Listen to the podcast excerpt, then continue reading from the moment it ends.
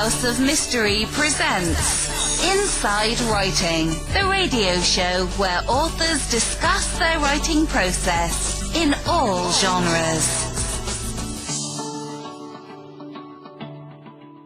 Uh, joining us today uh, to talk about a lot of his books, and we're going to talk about a couple in particular, um, is Matt Birkbeck. Thank you for taking the time to talk to us today. Thank you for having me on. I appreciate it.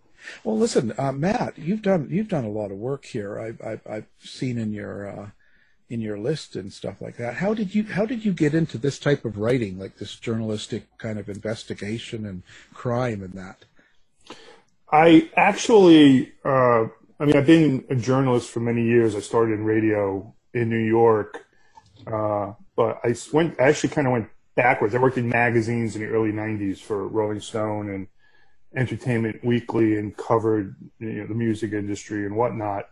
Uh, and then I kind of I moved to Pennsylvania, and I was working for People Magazine as a as a contributor, as a correspondent. But I also took a job at a newspaper, uh, and I began doing uh, one by one these in-depth investigative pieces, and it became my forte and uh, I did a really big one in 2001 on uh, mortgage fraud uh, and won a national award for it. And then just, you know, as far as the people work was concerned, I was doing, I wasn't really doing the kind of, you know, entertainment stories. I was focused more on crime and human interest stories. Uh, and so that was my focus for, for several years and, and it was how I actually got involved in the Robert Durst story um, which I first started covering. Actually, it'll be 20 years ago in October. So, you know, I continued on with the investigative work, and that seemed to be, you know, so yeah. I, am interested in it, and plus it was something I was very good at doing. So, uh, what is it about a case that actually draws you in to where you uh, want to spend a lot of time on it and write a book? So that's actually a good question because people ask me that often. And basically, there has to be several components. Um, number one, uh, you know, it has to be obviously something interesting about it. It doesn't have to be someone that people know about. So, you know, I've written, you know, a couple of my books were about people that, you know, folks for the most part never heard of. But the story also has to be compelling. It has to be multifaceted. And I only can really learn that once I do some research. So it takes me, um, you know, several months to really get down. I was doing to get down to the bottom of a story. I actually was working on a book idea uh, a year ago or so for about six months, and then you know after talking to my agent, I just finally decided this isn't going to happen. It just didn't have all these different elements that I typically look for, so I ended up shelving it. So, um, but pretty much it has to be something I know that when it comes out, people are going to be interested, but the story's going to go in different directions and then circle back and come to an ending. And, um, you know, that will attract me and will attract readers. Now, now on your latest book, it says um, a, a, beautiful child. Um, you you've done a sequel to that, right? Finding Sharon. Is Correct. That, like what? Maybe explain that to us, because so, I'm not as familiar with that. So I wrote a book. It was actually my second book. Um, in 2004, it came out, and this was a story that no one knew about. It was about a girl um, who lived alone with her father in Georgia in the mid 1980s. She was a standout student. Um, beautiful, and had a full scholarship to Georgia Tech University to become a aerospace engineer. Only he wasn't really her father. He was a convicted felon and a fugitive who had kidnapped her when she was a toddler and raised oh. her as his daughter. And the story goes off into just so many different areas. Um, and I just, you know, there was this photograph I looked at early on and it had a picture of her when she was about five, six years old sitting in this guy's lap. And you could just see the look on her face. I mean, you just had great empathy for her. What really drew me to the story also is that no one knew her true identity. So I spent a year on this book, um, came out in 04, and my hope, the book did not have an ending, which I know frustrates readers, but my hope was that the book would ultimately lead to identifying this girl. And it took 10 years, um, and that's exactly what happened. So, you know, when the book was published, I, you know, it was, it was a, it was a big hit in the, in the U.S. It was, um, uh, it was uh, published overseas in several countries. So I was getting email from all over the world uh, from folks who had, you know, were trying to identify her and had, you know, sent me names. And I would send the names to Washington, to the National Center for Missing Children, to see if we could do a DNA test. Um, long story short, the FBI ended up um, off of the book. They ended, up, which kept the story alive. They, with the um, cooperation of the National Center, they ended up interviewing uh, the the so-called father, and so and he finally um, told us who she really was. So I ended up doing a sequel, which is called Finding Sharon, which came out a year or so ago. Um, and then I also went back to Oklahoma, where the girl is buried. She was buried under a false name. They had stolen uh, many names and used different identities throughout her life. You know, often stealing them off of tombstones. And we were able to get her real family together. Um, and it was folks from around the country, as well as all the law enforcement that was involved in this case from uh, Oklahoma, Oklahoma City, Tulsa, Oklahoma. And we were able to replace her headstone with a real one with her real name. So, um, which gave me great pleasure. So it just sold me on a couple of books. It's a remarkable, it's a truly remarkable story, but it also gets into this whole situation with missing children in America and how you know, when a, when a kid went missing in the 70s and in the 80s, it was, you know, the police basically said, you know, well, let's give it 24 hours. But you're giving it 24 hours and this kid's going to be gone. So, um, you know, John Walsh, his story is um, pretty well known. His son was killed. He went on to actually, you know, it was through his work that the National Center was born. And over the course of decades, you know, now we've got Amber Alerts. Now, you know, a kid goes missing within two hours, you know, notices go out. So it's rare when something like this can happen. Um, but thanks to technology and some really great police work uh, on the part of the FBI, um, we were able to um, finally ide- identify her. Now, now with something like this, because I know I'm just finishing the book where it involved children, um, there there's a big sense of responsibility um, with these types of books uh, to not only to the to the victims but the families. Um, so that that never goes away, does it? No, it does. And that's a really that's very insightful on your part. That's a really good question because in there's so many. I mean, awful, terrible, violent, just you know, even disgusting things that happen in the course of this story. Because you're dealing not just with kidnapping and you're not dealing with um, murder and death. You're dealing with you know pedophilia, which was something I I had to address, but I didn't want to make it, you know, any any bigger than it had to be. And so I just went into a beautiful child, knowing that this story was just so powerful. I had to find a really good way to tell it, but just stick to the facts and just, you know, tell it in a compelling way where you're going to keep readers interested and even gripped to the story, which they were, thankfully. Um, but just not go overboard and do anything disrespectful.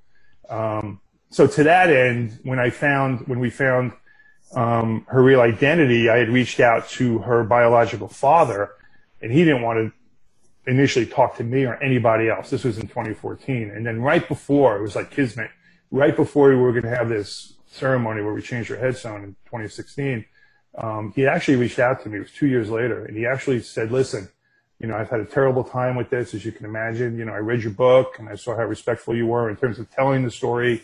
Um, and you know, I'd very much like to talk to you. And we did talk, and he did end up coming. He lives on the West Coast. He end up he did end up coming to Oklahoma, and he met his biological granddaughter that he didn't even know he had.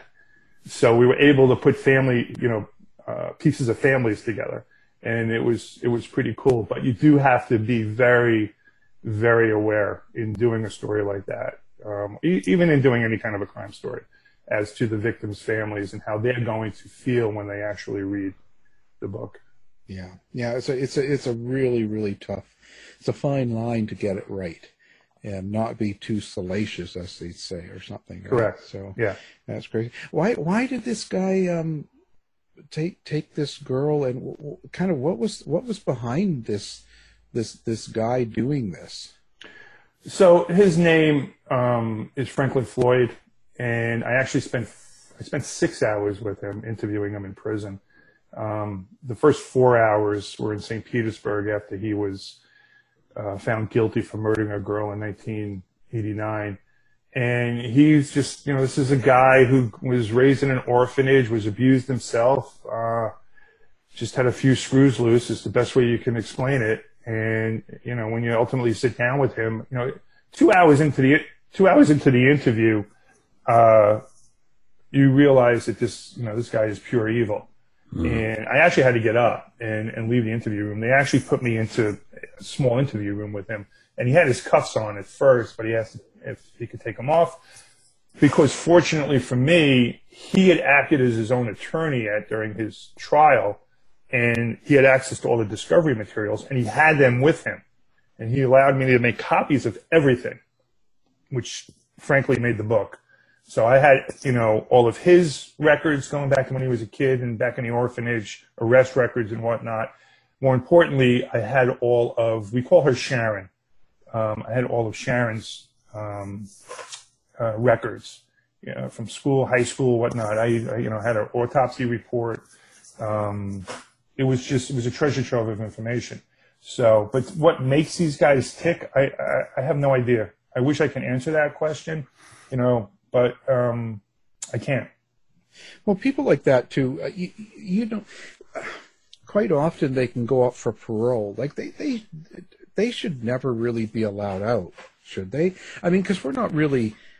I, I don't know. Because how can you rehabilitate someone like that? Uh, you can't, and that's a and that's really important. You cannot rehabilitate a Franklin Floyd. So, uh, but the way uh, you know law enforcement, the courts work, you know, someone goes to prison, you serve your time, and you're out, and then you move to a different state, you go do your thing again, and that's exactly what happened in this case. So, uh, you know, that's the way the country is built, and unfortunately, this is one of the few things that you know we have to deal with as a society here. Uh, but he was truly a monstrous individual, and he's and he's still alive. He's on death row in Florida, and he's still alive. Um, but like I just said, truly a, a, monstrous individual. Yeah, but that's just crazy. I mean, if if they can't be truly rehabilitated or fixed, so to speak, um, how can they really blend back in society? Like, do you do you really want that person as your neighbor? Correct, and, but it, it, you've got groups like the ACLU and others that would never let that happen. They would just, you know, yeah, they would point to the Constitution, they would point to the laws of the state, they would point, point to federal laws, and they would just say, "Hey, he has his rights. You know, doesn't matter how many heinous crimes he committed, he still has rights in this country." And um, you know, and that's just the way it is. So, unfortunately, you really have to wait till he commits his next crime, and then he'll go away to prison. You know, usually for life. Here in Canada, we have uh, uh, it's called the Dangerous Offender Act, and there has to be a whole trial to ensure that the person is a dangerous offender. But if they're deemed that, then they're held indefinitely. And define define indefinitely. Yeah, yeah, for for life. okay. yeah. Well, um, that's really interesting. I never knew that, um, but I would that would be something that they should consider here. I would be for it. Yeah, I mean, I, I'm all into people's rights, and he has his rights. And if he gets redeemed from his, you know, finds God or whatever it is, that's all good. But if he has mental issues that causes him to do things like this, and he's not been rehabilitated or he's not getting help for that, um, I it just you know it just seems to me common sense not to mix that in common society. That's all. But um, I guess that's uh, yeah. You guess you're right. You know, I'll I'll never win that one. Um, now now a deadly secret and um, Durst. How did you uh, get into that case? Like how did how did it fall into your lap here? So back in 2000, I was a, as I mentioned earlier, I was a correspondent for People Magazine, and I had started working for People in the late 90s, and I typically covered crime and human interest stories for the New York bureau, which meant I would go anywhere from Pennsylvania up to New England and even into Canada. So my editor called me. There was a big story in the New York papers, in the New York Times and in the New York Daily News about this uh, heir to a real estate fortune, Robert Durst, and he had been suspected of killing his wife some 20 years earlier uh, in 1982, and then the case just went cold in that there was a new investigation, only instead of being in New York City, it was up in Westchester County, which is just north of New York.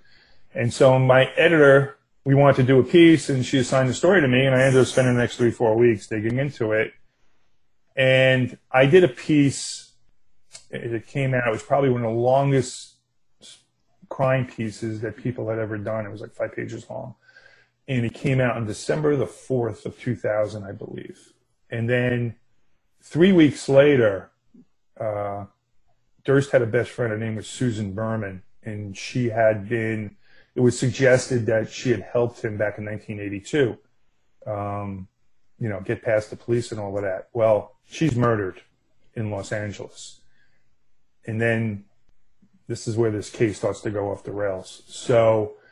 I didn't do another piece. I, st- I, stayed in touch with the people that were involved in the story. I got to know um, the, the missing wife, her name was Kathie Durst, and she was a. They had met in the early 1970s. He's rich. She's a blue collar girl from Long Island. They meet, quickly get married.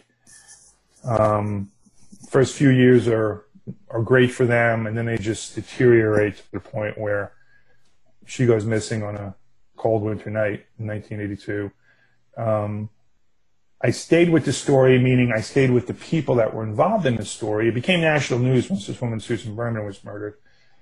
And then in, December, in September, late September of 2001, um, I got a call from a screaming woman who was one of my sources on the story, telling me that Bobby, we call his name was Bobby too, I call him Bobby, um, was arrested in Galveston, Texas for chopping up a guy.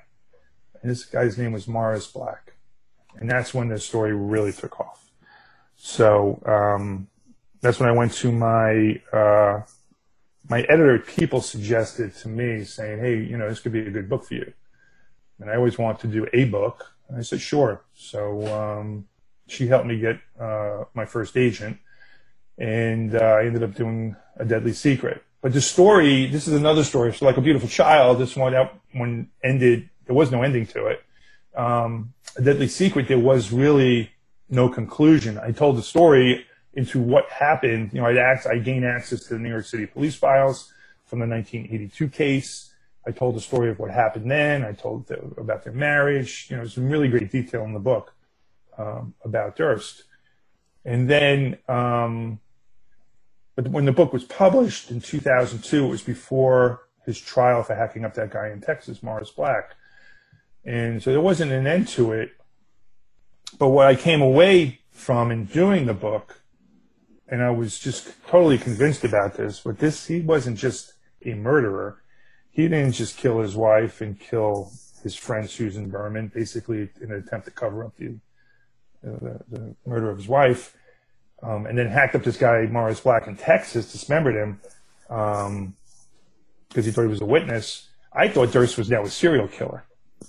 Yeah. And so you know, and that's where you know my direction, at least with the Durst story, I I, I thought at some point in time he was going to get arrested again. Um, I didn't realize it would take 50, 13 years, but um, you know, it eventually happened. Uh, so yeah, because you so you think he's killed more than just those three, or or or not? So I do. So and I'll tell you why. Um, when I went to Galveston the first time after he killed Morris Black, who he was living with a drifter.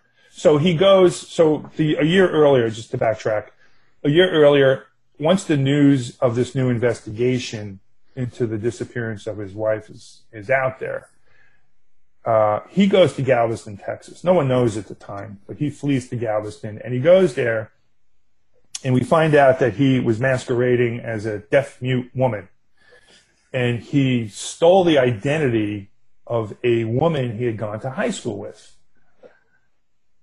Uh, okay. Then I find, but then I find out I'm interviewing the detective on the case down in Galveston. He takes me for breakfast and we're talking and he said to me, he just looked at me and he goes, whoever dismembered Morris Black knew what he was doing. Meaning he knew where to cut around the arms precisely. He knew how to cut the legs off. Um, he was experienced in the art of dismembering a human being. And I'm thinking to myself, wait a minute, he's not a doctor, he's not a surgeon. You know, he's some rich guy who's hanging out, stealing identities, living with the amongst the homeless, along with a private detective down in Texas, Bobby Basha. Um, she did a lot of work on this case. We had discovered that Durst had been stealing identities for at least 10 years earlier. And he had also been living in different states across the country and living amongst the homeless and transients. So, for example, he was in San Francisco. He had a home in San Francisco. He had several P.O. box addresses. And he also had another home up in Eureka, California, uh, which is about five hour drive north of San Francisco. Right on the coast. And at that time, there were two women who went, two young women who disappeared. Uh, a girl named Kristen Modafferi and another girl named Karen Mitchell. And I had gone up there to Eureka. I was doing some work for CBS News as a consultant. And the, uh, they, they did a composite of the guy, he was spotted, who, who was seen with this girl, Karen Mitchell. And it was the spitting image of Durst. It was without a doubt Robert Durst. So there was a lot of circumstantial evidence that suggested he was a serial killer, and I've basically gone with it um, ever since. And when I did report that, just one other aside, when I did report that right before his Galveston trial, um, I knew another producer who was very close to the defense team, Durst defense team, and she told me that she was told that when that Durst was very concerned about the Karen Mitchell disappearance, he thought he was going to be indicted and his attorney, his Texas attorney, Dick DeGuerin, basically patted him on the shoulder and said, "Listen, let's worry about one trial at a time." So, yeah. Uh, you know, so it's really, uh, you know, it's been something that the FBI had decided to look at once he was arrested in 2015, following the airing of the Jinx. And uh, FBI director at the time, James Comey, actually announced that they were going to be looking at Durst's and the disappearance of other people across the country. Um, but of course, it was just for the TV cameras. It really never went. Um, it never, it never really went anywhere. So, but I'm completely convinced that he's a serial killer, and I believe he's killed a number of people. Now, now was there a type of uh, how do you how do I put this? Was there an mo behind this? Like, um, did he have a particular type of person he wanted to kill, or was it random? Or what do you think? Um, what do you think led him to do um, the killings?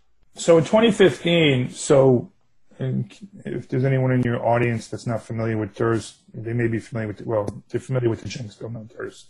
The HBO aired the Jinx, um, which was directed by a guy by the name of Andrew Jarecki. So Andrew had actually reached out to me in 2011 and asked me to appear on the Jinx. And I had declined, only, you know, Andrew and I had different ideas on what Durst was about. Uh, you know, I, as I said, I thought he was a serial killer. Andrew didn't. Although Andrew did call me after the Jinx, after the last episode aired, and he just said, you know, Matt, you were right. This guy's, this guy's a serial killer. So, um, and he had spent some time with him, so he was completely convinced. So, the Jinx airs, and you know, we have the famous last scene where he's in the bathroom and he's mumbling to himself, and he's sounds like there's like different personalities emerging um, and he, you know, says the famous words, killed them all, of course. So, um, that becomes, you know, it becomes big national news, um, and for a long time. And to this day, and then he's charged with the murder. He's finally charged with the murder of Susan Berman, for which his trial has now been postponed to April because of COVID. But soon after the, the, uh, he was arrested, we hear, I never knew this, but the police in Vermont suspected him of in the disappearance of a girl back in 1972. And she had just visited, he had a, a health food store called, called All, All Good Things. And she apparently had been in that store. And then within an hour or two later, she's gone. It's never seen again. So they they were curious as to Durst, and they had suspected. Of course, it's all circumstantial. Right. Um, so these are all young women. You know, this woman was like, I think 18, 19, 20 years old. Karen Mitchell was 16. Kristen Modafferi um, was in, she was 18. She was from North Carolina. Her story was particularly sad. She, she came from this really nice family in North Carolina, went out to San Francisco for the summer, uh, I believe to study or maybe on a fellowship and working in a coffee shop and she vanishes. So they're young women. Someone once pointed out to me that some of these women, like Kristen Modafferi and Karen Mitchell, had the same initials as Kathie Durst, whose maiden name is McCormick. So, I, you know, I'm not one to, like, you know, yeah. hold up a sign and say, hey, this is a great clue. It was just something that someone threw out to me once. Uh, but they were young, you know, but then with the murder of Morris Black, that kind of throws that out the window. So I'm not sure if there's a particular type. I will tell you, though, that he did have an affinity for hanging around homeless and transient people. And to me, what that suggested was that he, let's just say that this idea that he is a serial killer is true. What better people to kill than homeless and transient people who no one's going to miss? Right. So Yeah, it's a, it's a yes. great victim pool, right? Exactly. And he's, you know, this guy's got, you know, his family owns half of Manhattan. So he, you know, he's the heir to, or he was at the time, to, you know, I think he had a hundred million in his own trust fund. So imagine a guy who wants to hang around the homeless, can kill them, and has an, you know, just unending surplus of money to finance whatever it is he's doing. Because he did drop off the map in the 1990s. No one knew exactly what he was doing or where he was. So, uh, you know, I think that he didn't necessarily have a type, other than I do believe that he was traveling around the country and he was killing people. Yeah. No, it's just curious if he had some sort of motivation. I mean, Morris Black might have been not someone he intended. He he wasn't he wasn't marked him. He didn't mark him to kill him. Uh, it just sort of happened because of something that went on.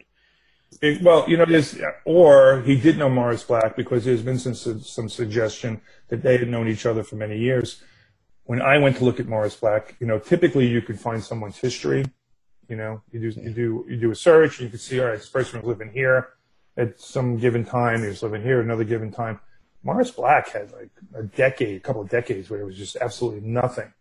Um, but the thing to me that was so interesting about Durst, and it was something that just got completely passed over by everyone and is rarely ever mentioned, is that he saw his mother die, jump off the roof of their home when he was seven years old. Mm-hmm. When he was 10, he was sent to see a psychiatrist. And after two sessions, the psychiatrist ended the sessions. And there's this letter, and it's in the book, and they talk about the anger he has towards his brother and his father, and also how it's created this psychodynamic force, which could ultimately lead to schizophrenia. So the bottom line is, you're talking about a kid that's 10 years old that's got severe mental issues. And I don't believe he was ever treated again for that. So, you know, the doctor there is predicting that unless he is treated as an adult, you're gonna you're gonna have a wild card here. Well, that's what happened. So, you know, to me, this went all the way back to when he was a child. And and when we talk about his father and brother, now, if I remember right, his father bypassed uh, Bobby Durst uh, to let his brother um, kind of run the uh, the business, so to speak. And so, uh, I just wonder, did they like when you were saying uh, Robert Durst went missing in the '90s and he was doing all this weird stuff, living um, in weird places, and uh, did they, were they aware of this, or did they just not care, or they just weren't involved with him at all for that They- whole time? They were deathly afraid of him. They knew that he had. They, they thought they the family all knew what he did with Kathie. They just weren't going to say anything about it. He left. He he was never ever going to take over the Durst organization. His brother Douglas was groomed to take it over. This is what he did as a living. Bobby was Bobby was someone who just kind of showed up, smoked pot, you know, did whatever he had to do. He had his name on the door, but he wasn't in any way capable of running a company like that. ever. So when it was time for the father, Seymour, to finally make the decision and say, hey, this is how it's going to be, he just said, hey, it's Douglas. And, you know, Bob took it obviously personally. He was very upset by it, but it wasn't going to happen. Now, the family knew before then, and they continued to know after, that he was very dangerous. So, I mean, they said it back in 2001. His brother Tom uh, told one of the New York papers that he's crazy. And this was, what, 19 years ago? And then, as I wrote in A Deadly Secret in the, the newer edition that came out in 2015, following the jinx and following his arrest, uh, whenever Bob came to, he was living in Houston, but whenever he came to New York, Douglas would have him trail 24 hours a day. And he would also have extra security assigned to his home. So everyone in the family knew that he was extremely dangerous, uh, you know, could, if given the opportunity, be violent and even kill one of them. Do they, do they, um, stand beside him during these trials and like even the trial going on now? No, they no. no, they just walk away. walk away. No, they, he's he's on it. He's on his own. He was on his own 20 years ago, and he's and he's on his own now. So, uh, but he still he still has the same amount of resources. His trust fund is still there, correct? Yeah, he was given. Um, I mean, the numbers vary. It's somewhere. But he was given a payout like between 60 and 90 million dollars. Uh, but what's interesting, and I was just having this conversation with another member of the media last week, but the lawyers that he has now are basically eating away at his trust fund. So, uh, you know, his defense, I mean, he's been in prison since 2015 awaiting trial, since five years. You know, the number 10 million already popped up. At least that's what was told to me. So by the time he gets through a trial, I mean, he'll still have money left, don't get me wrong, but, you know, they're eating into it. So, uh, you know, you're talking $15 million, you know, if the trial and, you know, comes to a conclusion next spring. well, they got him off on the uh, Mor- Morris Black one, so, which is which was, a- absolutely crazy. It was bizarre, but you know, when I, I, I, covered the first two weeks of that, and you could tell as soon as the trial started and it, and it continued on, you could see it was like, you know, the major leagues with his defense team and the you know the rookie leagues with the prosecution. It was just they were in way in over their head, even with a case like this. And you know, plus you add in a bizarre jury, and you know, and we had the conclusion that we got. I just couldn't imagine letting someone go when they hacked up a body. I they allowed the they allowed the defense team to create a narrative you know, my friend Bob, he's really a nice guy, but he had no choice. And, you know, forget, the, forget yeah. the fact that he, forget the fact that he hacked up a body. He was really, he was fearing for his life. That was just an action after the actual event of killing someone. Right. You know? uh, That's crazy. So it was, it was, it was crazy. It was insane. You know, one of the prosecutors, you just couldn't even understand what he was saying. It was like he had marbles in his mouth. So, and um, you know, I've often, whenever I've spoken about them, I try to, you know, be, yeah. you know, not too critical, but when you think about it, you just can't help but be critical. It was just awful. In, in the upcoming trial, though, it's going to be completely different because the, the um, district attorney in LA, John Lewin, this is what he was born for, these kind of cold cases. So, um, defense team is going to, you know, they, they've got a big challenge ahead of them yeah, they got their work cut out. Well, what exactly um, have they got on him? And this is about his friend, right, Susan Berman. So this is about Susan Berman, but what they were able to do was they were able to bring in the Kathie Durst investigation and the Morris Black murder to show that this was part of an overarching scheme on the part of Durst, that he killed Susan Berman to keep her quiet because she had helped him after Kathie Durst disappeared. So Susan Berman and Bobby Durst have been friends since the 1960s. She's the daughter of a famous gangster in Las Vegas, Davy Berman. Uh, you know, their, her parents uh, died young. Um, one committed suicide.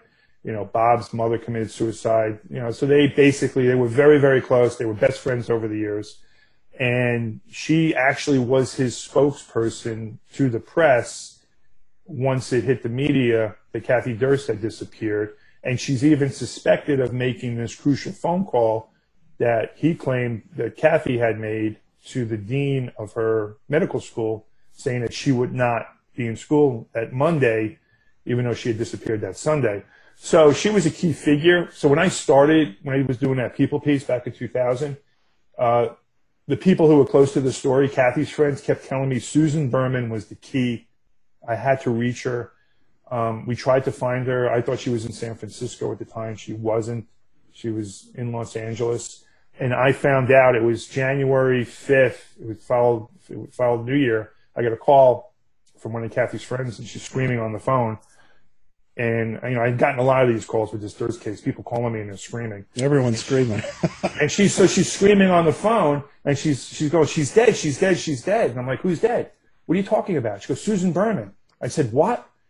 And so she explained to me that she just got off the phone with the state police detective, Joe Becerra, who's the guy who actually started this whole thing. Okay, which is another misnomer. Jeanine Pirro had often gotten all the credit, but it was really this police detective, Joe Becerra. And he had told her he had reached out to Los Angeles. He was going to finally try to interview Susan Berman.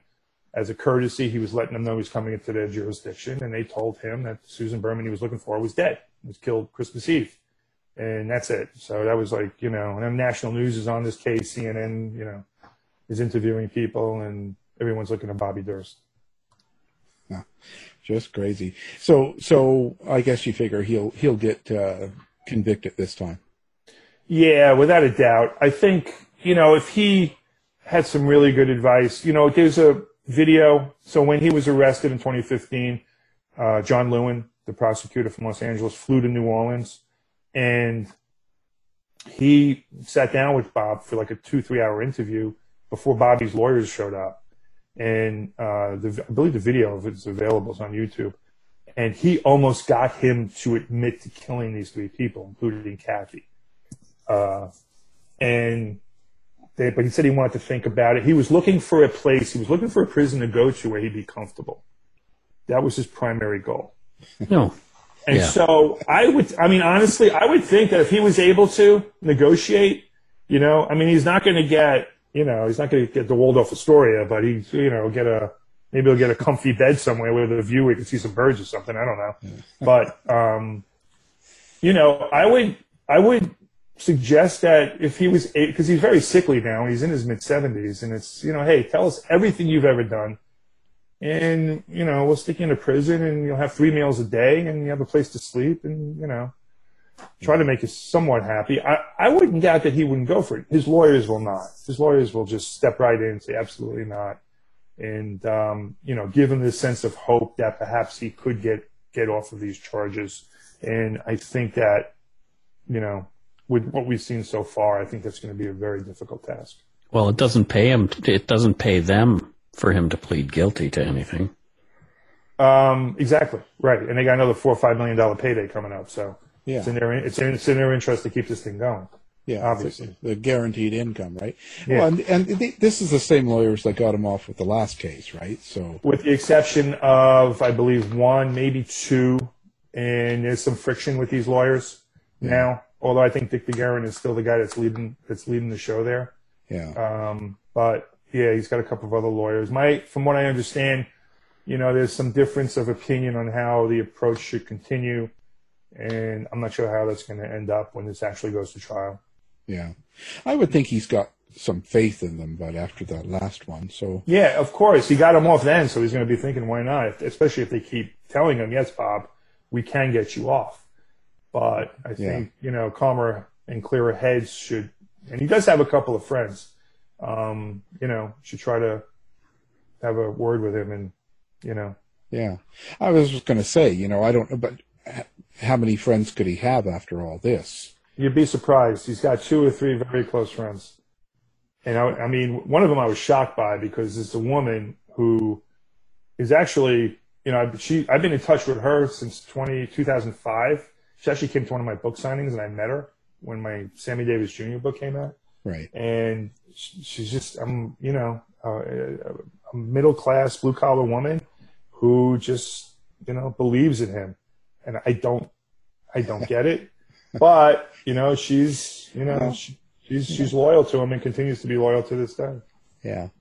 Yeah, that's how you know we've seen Stranger Things all the time, right? So Yes, we it, have. just, it just goes on and on. That's quite an amazing story. Um, great book. I'm listening to it now. Um, now, do you have a website?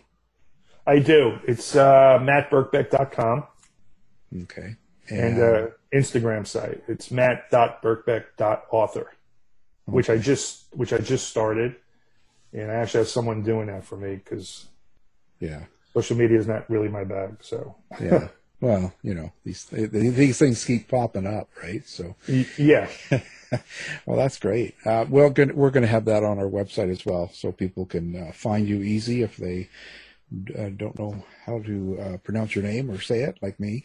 Um, I was, hey, you know, uh, one other thing. You you you did a book called um, uh, "The Quiet Don." yeah, Um, now that looks really interesting, and and, and you're talking about um, Kingpin. Uh, what's that? Russell uh, Bufalino. Bufalino. And you you've uh, tied him to Jimmy Hoffa, hey? So here's the Reader's Digest version, which is the short one. I was a, uh, as I mentioned earlier, I've been an investigative journalist for years. I was working for another newspaper, and I was covering Pennsylvania, Pennsylvania's entree into casino gambling in the mid 2000s, like 2004, 2005, and the governor at the time, Ed Rendell, was force feeding a couple of candidates, and one of them was a fellow from the Scranton area with these longstanding mob ties. And so I started digging into it, and long story short, it was this incredibly corrupt exercise in terms of getting this guy with these mob, this mob history, a gaming license.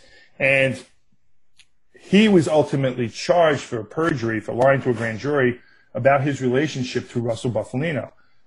Russell Bufalino, unbeknownst to me, was arguably the most important mobster in the history of this country.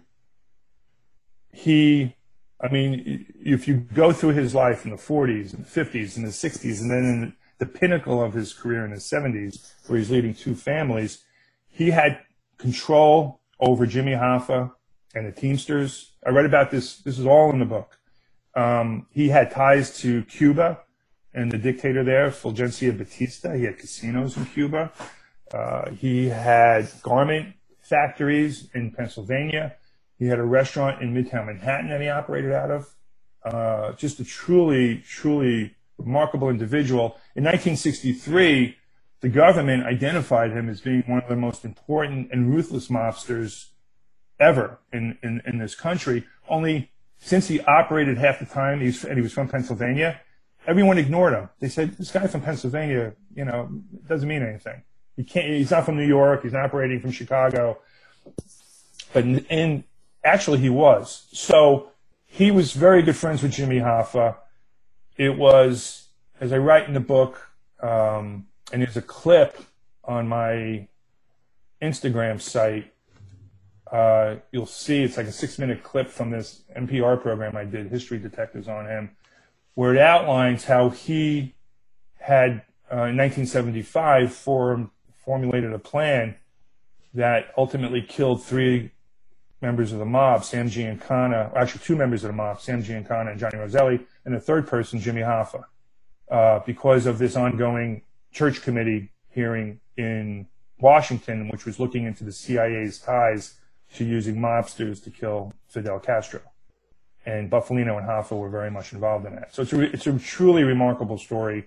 Uh, you know, it's one that I'd spent five years covering, and then it took me another year or so to write the book. Wow. So when you're doing a book like that, do you ever worry about getting hit? Listen, I'm not going to say it was more during my coverage that I would have conversations. So, you know, I would get a call. I had gotten a couple of calls from the FBI uh, about threats that they thought were real and they thought I should know. Uh, there was one of my sources was a um, member of what was left of the Bufalino family, and he was, I mean, supposedly committed suicide. He hung himself, but you know, I doubt that very much because he died just a couple of weeks after someone was released from prison who he had actually testified against. So yeah, there was a lot going on. It was one of the reasons like, in 2010, I still I still continue to do stories like this, although I kind of stretch them out a bit. Um, I did a piece for Playboy in 2014 about the mob, the Secret Service, and a former Major League Baseball pitcher named Denny McLain. And um, I, that's up on my website if anyone's interested in reading that.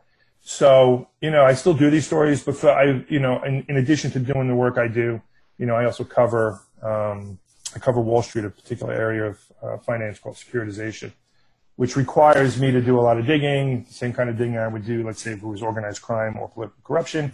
Only now I'm looking at the guys on Wall Street as opposed to, you know, mm. the crooks in Washington lots. or whatever. You'll find lots. Yeah. So, and, and I do. So, but that it's it's a. I'm glad you brought that book up. It's a. Uh, it's a re- it was a really great story and uh, a remarkable individual in Bufalino. Yeah, yeah, and I see it's on audio, so I'll get that now. That's that. I'm, I I just love these good stories. What he's the Joe, I'm sorry, he's the Joe Pesci character in the movie The Irishman. Yeah, right. right. I was going to say too. What did you think of The Irishman? Um, so I knew about The Irishman back in 2008 because the author of the book it was based on, I, I heard you paint houses, Charlie Brandt Right. Yeah. Was desperately trying to get someone to validate Frank Sheeran's story about him shooting Hoffa. And, and so he knew I was covering the Bufalino family, and he said to me, if you hear anything, please tell me. So Charlie was kind of a weird guy in that I did broach the question ultimately, and I was I was told that Frank Sheeran did kill Jimmy Hoffa. That the story was true, but I was also told, and Charlie Brandt did not want to hear this part of it, uh, that Sheeran was not as important a member of the Bufalino family or to Jimmy Hoffa that he made himself out to be, which is what is in the movie The Irishman. That he was nothing more than a hitman used by both Hoffa and by Bufalino. Uh, and that he was such a really dark and evil character. He was so dark he scared the rank and file gangsters.